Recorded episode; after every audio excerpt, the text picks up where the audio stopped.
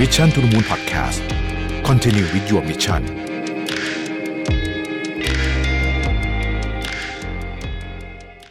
สวัสดีครับยินดีต้อนรับเข้าสู่ Mission to the Moon Podcast นะครับคุณอยู่กับรวิศ หาญอุตสาหะนะครับ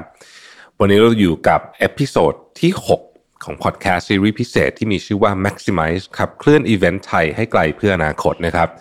โดย Podcast ซีรีส์พิเศษนี้ได้รับการสนับสนุนโดย Mice Intelligence Center จากสำนักงานส่งเสริมการจัดประชุมและนิทรรศการองค์การมหาชนหรือว่า t s e p นั่นเองนะครับ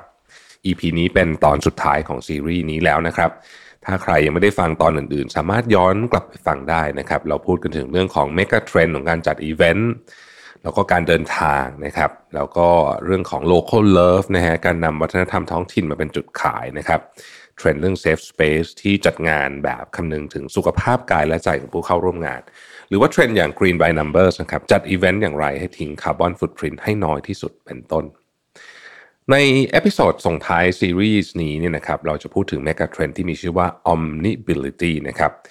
ซึ่งพูดถึงการออกแบบงานอีเวนต์งานประชุมสัมมนา หรืองานแสดงสินค้า ที่คนทุกกลุ่มสามารถเข้าถึงได้ ตั้งแต่เด็กนะครับวัยรุ่นนะครับคนทำงานผู้สูงอายุไปจนถึงผู้ที่มีความพิการ ผ่านการออกแบบที่เป็นสากลหรือที่เรียกว่า universal design นั่นเองนะครับ ซึ่งเรื่อง universal design เนี่ยต้องบอกว่าเป็นเรื่องที่นานาประเทศให้ความสำคัญมากขึ้นเรื่อยๆนะฮะบางประเทศทำได้แบบค่อนข้างสมบูรณ์แล้วเลยก็มีนะครับ Universal Design เนี่ยหรือในภาษาไทยเรียกว่าอารยสถาปัตย์เนี่ยคือการออกแบบสภาพแวดล้อมที่ให้คนทุกกลุ่มเข้าถึงได้อย่างเท่าเทียม ไม่มีขีดจำกัดทั้งเรื่องของกายภาพ นะที่เราจะนึกถึง Universal Design หรือจริงๆมันมีเรื่องอื่นอีกนะฮะเช่นเรื่องภาษานะฮะการจัดงานในอดีตเนี่ยอาจจะไม่ได้คำนึงถึงเรื่องพวกนี้มากนักนะครับแต่ปัจจุบันเนี่ยคนตระหนักรู้เรื่อง universal design มากขึ้นเยอะมาก ความเท่าเทียมความหลากหลายเป็นประเด็นที่เราพูดถึงอยู่ตลอดเวลานะครับแล้วก็ universal design เนี่ยได้รับความสำคัญและความสนใจมากขึ้นเรื่อยๆ ก่อนเราจะไปดู case study ของงานอุตสาหกรรมไม้ที่ใส่ใจกับ universal design เนี่ยตามเทรนด์ omnibility เนี่ยนะครับผมอยากจะให้ทุกท่านเนี่ยกลับมาทบทวนหลักการพื้นฐานของ universal design ซึ่งมี 7 ข้อด้วยกันนะฮะผ่านอย่างห้องประชุมแล้วกันนะห้องประชุมเป็นของที่คนทำงานทั่วไปคุ้นเคยกันดีอยู่แล้วนะครับเรามาดูกันว่าห้องประชุมที่ถูกหลัก universal design เนี่ยมีอะไรบ้าง เรานึกถึงห้องประชุมที่ทำงานเรานิดนึงนะฮะข้อมูลผมเอามาจากเว็บไซต์ alv.co.th นะฮะข้อที่หนึ่งฮะมีความเสมอภาคในการใช้งาน หรือ equitable use นะครับผู้ใช้งานทุกกลุ่มต้องได้สิทธิ์ในการใช้งานห้องประชุมอย่างเท่าเทียมนะครับ ดังนั้นเนี่ยต้องมีการออกแบบที่คำนึงถึงว่าคนที่เข้าใช้งานแต่ละกลุ่มต้องการอะไรบ้าง สามารถเข้าใช้งานได้อย่างเท่าเทียมไหมนะครับ เช่นมีลิฟต์หรือว่าทางลาด ให้บริการสำหรับผู้ใช้วิวแชร์ หรือการติดตั้งลำโพงให้กระจายทั่วห้องในกรณีที่ห้องประชุมใหญ่นะฮะมี ระบบที่รองรับผู้พิการทางสายตานะครับ มีเครื่องช่วยฟังนะฮะสำหรับผู้พิการทางการได้ยินเป็นต้นนะฮะแบบนี้คือความเสมอภาคในการใช้งานนะครับ อันที่ 2 คือ flexibility หรือความยืดหยุ่นในการใช้งานนะฮะคือมีตัวเลือกที่ช่วยให้ผู้ใช้งานทุกกลุ่ม สามารถเข้าถึงได้อย่างเสมอภาค เช่น ระบบการนำเสนอข้อมูลอาจจะเลือกได้ว่าเป็นระบบภาพ ระบบเสียงนะครับหรือระบบที่มีซับไตเติลนะฮะซึ่งก็จะตอบสนองความหลากหลายของผู้เข้าร่วมประชุมนะครับ ข้อที่ 3 คือ simplicity หรือว่าความเรียบง่ายในการใช้งาน ห้องประชุมต้องถูกออกแบบอย่างเรียบง่ายนะครับ ฟังก์ชันต้องมองเข้าใจเลยว่าจะใช้ทำอะไรไม่ซับซ้อนนะฮะปุ่มไม่ซับซ้อนตัวหนังสือใหญ่ มีภาษาที่ใช้งานง่ายหรือเป็นสัญลักษณ์ที่เข้าใจได้ เช่น สมมติว่าผู้สูงอายุเข้ามาใช้งานเนี่ยจะสามารถมองเห็นปุ่มต่างๆ ฟังก์ชันต่างๆ ได้อย่างง่ายดายหรือเปล่านะครับ ข้อที่ 4 คือมีข้อมูลมากพอสำหรับการใช้งานนะครับ สถานที่ต้องสื่อสารกับผู้ใช้งานอย่างครบถ้วนนะครับ ห้องประชุมต้องมีป้าย มีสัญลักษณ์นะฮะว่าอันนี้เป็นทางเข้าทางออกอป้ายทางหนีไฟอะไรแบบนี้เป็นต้นนะครับ ข้อที่5มีความปลอดภัยนะฮะห้องประชุมคนออกแบบโดยคำนึงถึงความปลอดภัยของคนทุกกลุ่มนะครับ เช่นตำแหน่งของผู้ใช้วีลแชร์ในห้องประชุมคนอยู่ใกล้ทางออก เป็นต้นจะได้อพยพได้สะดวกนะครับ หรือสัญญาณเตือนเนี่ยควรจะมาทั้งรูปแบบของภาพและเสียงนะฮะเพื่อรองรับผู้พิการทางการได้ยินและการมองเห็น ในกรณีที่มี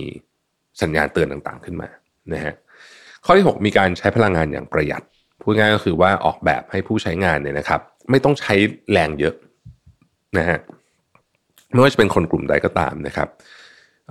ยกตัวอย่างกระดานที่ใช้งานหรือว่าจอที่ใช้งานต่างๆ พวกนี้เนี่ยมันมันมันใช้งานได้ง่ายไหม หรือประตูอัตโนมัติอะไรแบบเนี้ยนะฮะก็สามารถเข้าอยู่ในข้อนี้ได้ หรืออข้อข้อที่7นะครับมีขนาดและพื้นที่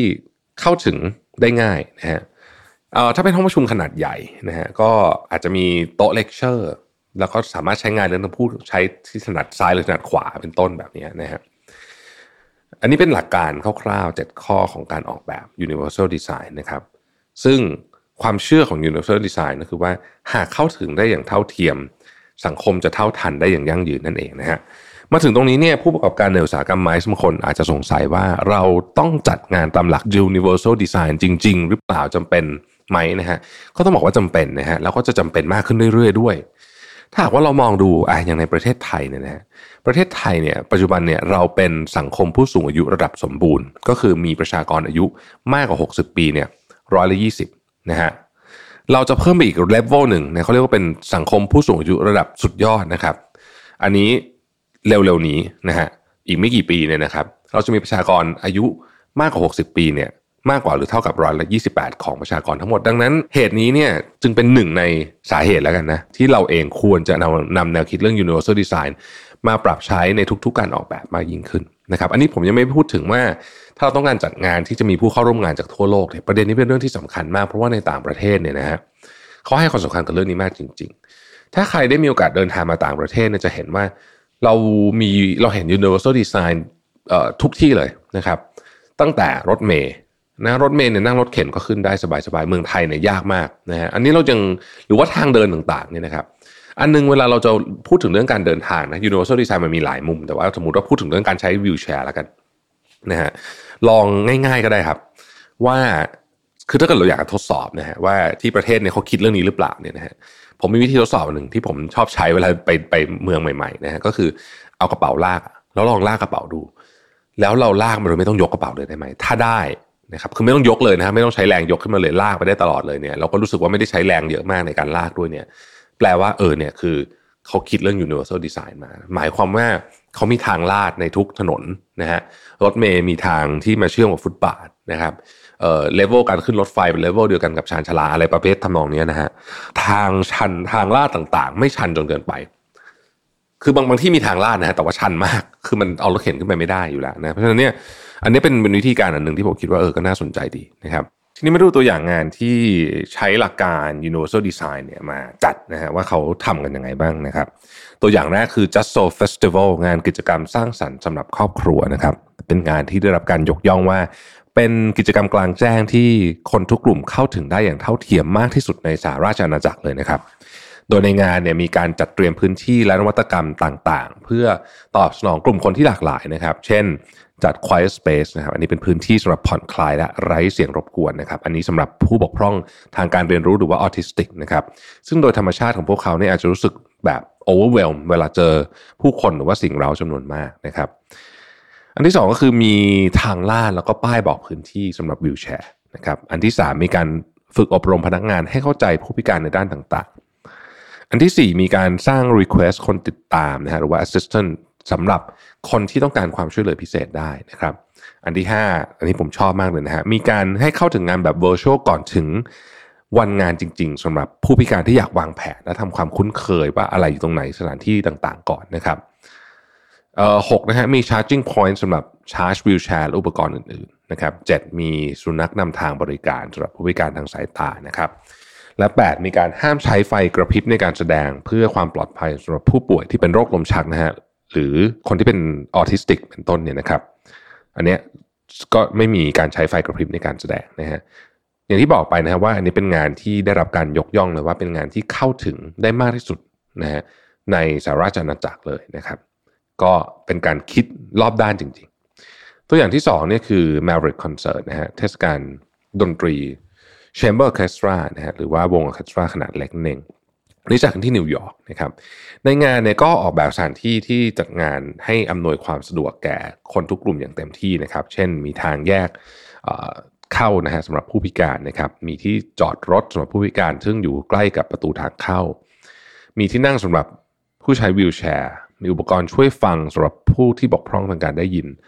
รวมไปถึงการอนุญาตให้นำสัตว์ช่วยเหลือของผู้พิการเข้ามาในงานได้นะฮะ พอคำนึงถึงคนทุกกลุ่มเช่นนี้เนี่ยก็จะดึงดูดผู้คนได้มากขึ้น มีผู้เข้าร่วมงานมากขึ้น แล้วก็ได้รับความประทับใจกลับไปพร้อม ๆ กันนะครับ เรามาดูงานที่สหราชอาณาจักรกันอีกสักงานหนึ่งนะฮะอันนี้เป็นงานลอนดอนโอลิมปิกแล้วก็พาราลิมปิกในปี 2012 นะครับ ซึ่งก็เป็นงานที่ทุกคนยกย่องว่าเข้าถึงได้เท่าเทียมสำหรับคนทุกกลุ่มมากๆนะฮะเรียกได้ว่าเป็น the most accessible Olympic เลยก็ว่าได้นะครับ เรามาดูบทเรียนจากงานนี้กันนะครับ ว่าเราได้เรียนรู้อะไรบ้างนะฮะ ตั้งแต่ปี 2005นะครับที่รู้ว่าตัวเองจะได้เป็นเจ้าภาพโอลิมปิกส์เนี่ยอังกฤษก็เริ่มวางแผนพัฒนาให้ลอนดอนโอลิมปิกเป็นงานโอลิมปิกที่เข้าถึงได้อย่างเท่าเทียมมากกว่าโอลิมปิกครั้งไหนๆนะครับและแน่นอนว่าขั้นตอนเหล่านี้จะต้องเป็นการพัฒนาในตัวเมืองลอนดอนเองด้วยนะฮะคือมันต้องเป็นเมืองด้วยไม่ใช่แค่เฉพาะสถานที่จัดงาน ก็ต้องทำให้ลอนดอนเนี่ยเป็นหนึ่งในเมืองที่ทุกคนสามารถเข้าถึงได้ง่ายที่สุด เช่นกันนะครับแต่การเปลี่ยนแปลงนี้ไม่ใช่เรื่องง่ายนะครับเพราะว่า ผู้จัดงานก็ไม่รู้ว่าจะมีใครเข้ามาร่วมงานบ้างนะฮะเราก็จะต้องมีอุปกรณ์ประเภทไหนบ้างนะครับ ยกตัวอย่างนะครับ เช่น ผู้พิการที่นั่งวิวแชร์ก็มีวิวแชร์หลากหลายประเภทตั้งแต่แบบไฟฟ้าแบบแมนนวลหรือแบบสกูตเตอร์นะฮะแถมการปรับปรุงครั้งนี้เนี่ยนอกจากจะต้องรองรับคนที่เข้าร่วมงานเยอะมากๆในปี 2012 ให้ได้แล้วเนี่ยก็ต้องปรับกลับมารองรับจำนวนคนปกติในช่วงเวลาหลังจากนั้นได้ด้วยเรียกว่าต้องยืดหยุ่นมากๆเลยนะฮะซึ่งก็เป็นความท้าทายอย่างมากนะฮะแล้ว หนึ่งในโครงสร้างพื้นฐานสำคัญของระบบการเดินทางคมนาคมของลอนดอน เช่นรถไฟใต้ดินเนี่ยที่เราเรียกว่าทิวเนี่ยนะฮะมันก็เก่าแก่มากแล้วนะฮะสร้างมาตั้งแต่ปี 1863 นู่นนะฮะยิ่งไปกว่านั้นเนี่ยนะครับผู้พิการจำนวนมากเขาไม่ได้มั่นใจในตัวขนส่งสาธารณะของลอนดอนมากนัก ดังนั้นนอกจากเปลี่ยนแปลงพื้นที่แล้วเนี่ยต้องเปลี่ยนแปลงทัศนคติของผู้คนนะฮะเขาก็เลยจะต้องมีการโฆษณาประชาสัมพันธ์ควบคู่กันไปด้วย ถึงแม้จะมี challenge มากมายนะครับ แต่ว่าลอนดอนก็สามารถปรับปรุงการเดินทางสาธารณะให้เข้าถึงได้สำหรับทุกคนนะครับ มีการปูเบรลบล็อกนะฮะกระเบื้องสีเหลืองๆนะฮะที่ให้ผิวสัมผัสครูขระตรงชานชลา เพื่อความปลอดภัยในการเดินทางของผู้พิการทางสายตานะครับ มีการเปลี่ยนสถานีรถไฟใต้ดินกว่า 66 สถานีให้เป็น step free access นะฮะหรือว่า wheelchair friendly นะครับอย่าลืมนะฮะว่ารถไฟใต้ดินของลอนดอนเนี่ยสร้างมาตั้งแต่ 1863 นะครับ เพราะฉะนั้นเนี่ยการปรับเปลี่ยนพวกนี้เนี่ยก็ถือว่ามีความท้าทายอย่างสูงทีเดียว ส่วนการขนส่ง overground อย่างรถบัสนะฮะ 8,500 คันและแท็กซี่ 22,000 คันเนี่ยนะครับ ก็มีตัวปีนฟุตบาทแบบพกพาเป็นทางลาดเล็กๆนะครับเป็นของตัวเองนะครับ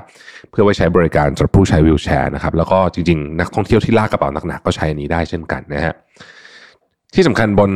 ขนส่งสาธารณะทุกประเภททั้งใต้ดินและบนดินเนี่ยจะมีการให้ข้อมูลผ่านทั้งภาพและเสียง มี hearing induction loops นะครับหรือเทคโนโลยีการ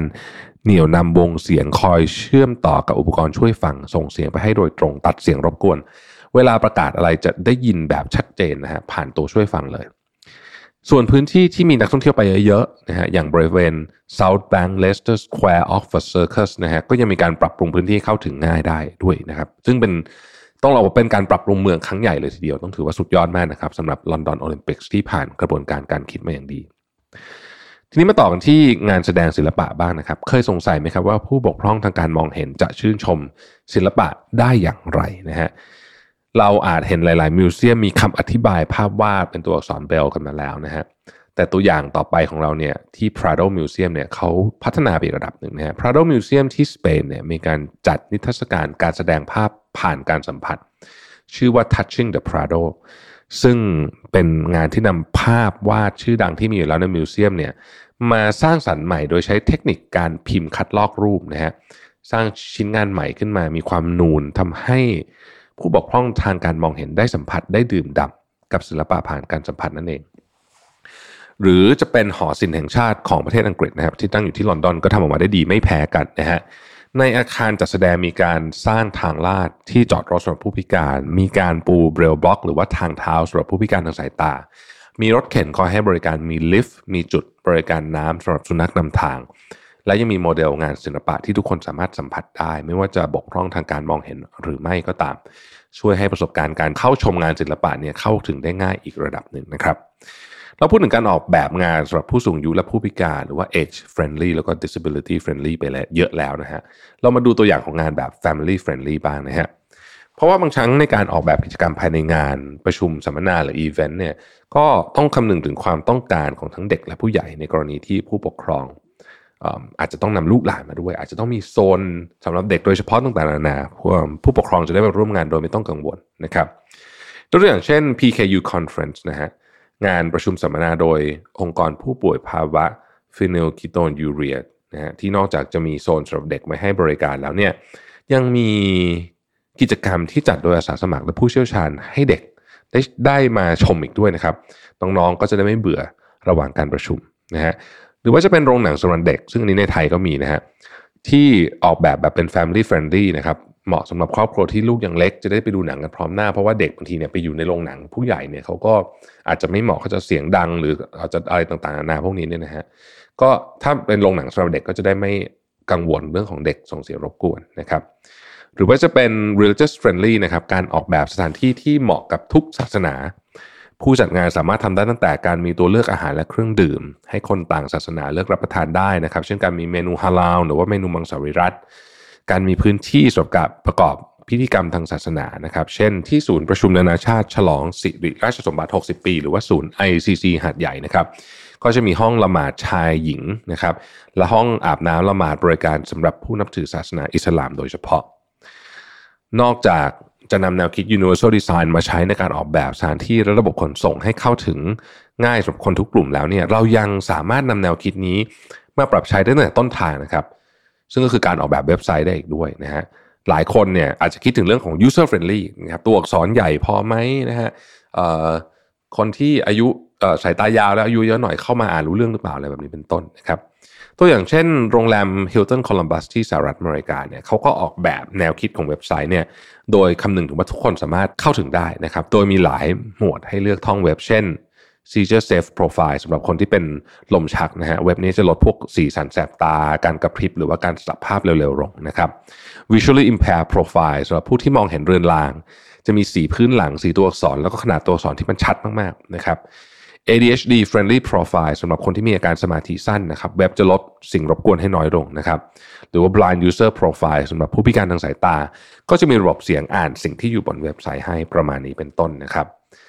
การออกแบบ พื้นที่แสดงสินค้า เว็บไซต์ งานแสดงการจัดประชุมสัมมนา นอกจากจะคำนึงถึงเรื่องความสวยงามแล้วเนี่ยเทรนด์เรื่อง omnibility แสดงให้เห็นว่ามันยังต้องการ user friendly mindset อีกด้วยนะครับ หวังว่า EP นี้จะช่วยผู้ประกอบการไมซ์ทั้งหลายได้ไอเดียดีๆสำหรับการจัดงาน ที่จะให้บริการกับคนทุกกลุ่มได้ ช่วยให้ผู้ร่วมงานมีส่วนร่วมอย่างเต็มที่เท่าเทียมไม่มีข้อจำกัดใดๆมาขวางกันนะครับหากท่านใดที่สนใจการจัดงานอีเวนต์ใหม่ๆ ลองย้อนดูตอนที่1ถึง5ของซีรีส์นี้ได้ และถ้าหากอยากปรึกษาเรื่องการจัดอีเวนต์สามารถปรึกษาทาง Mice Intelligence Center ได้ทั้งทางเว็บไซต์และ Facebook ของ Mice Intelligence Center นะครับเดี๋ยวเราจะแปะลิงก์ไว้ให้ใน episode นี้ด้วยสำหรับวันนี้ Mission to the Moon ต้องขอลาไปก่อน ขอบคุณและสวัสดีครับ Mission to the Moon Podcast Continue with your mission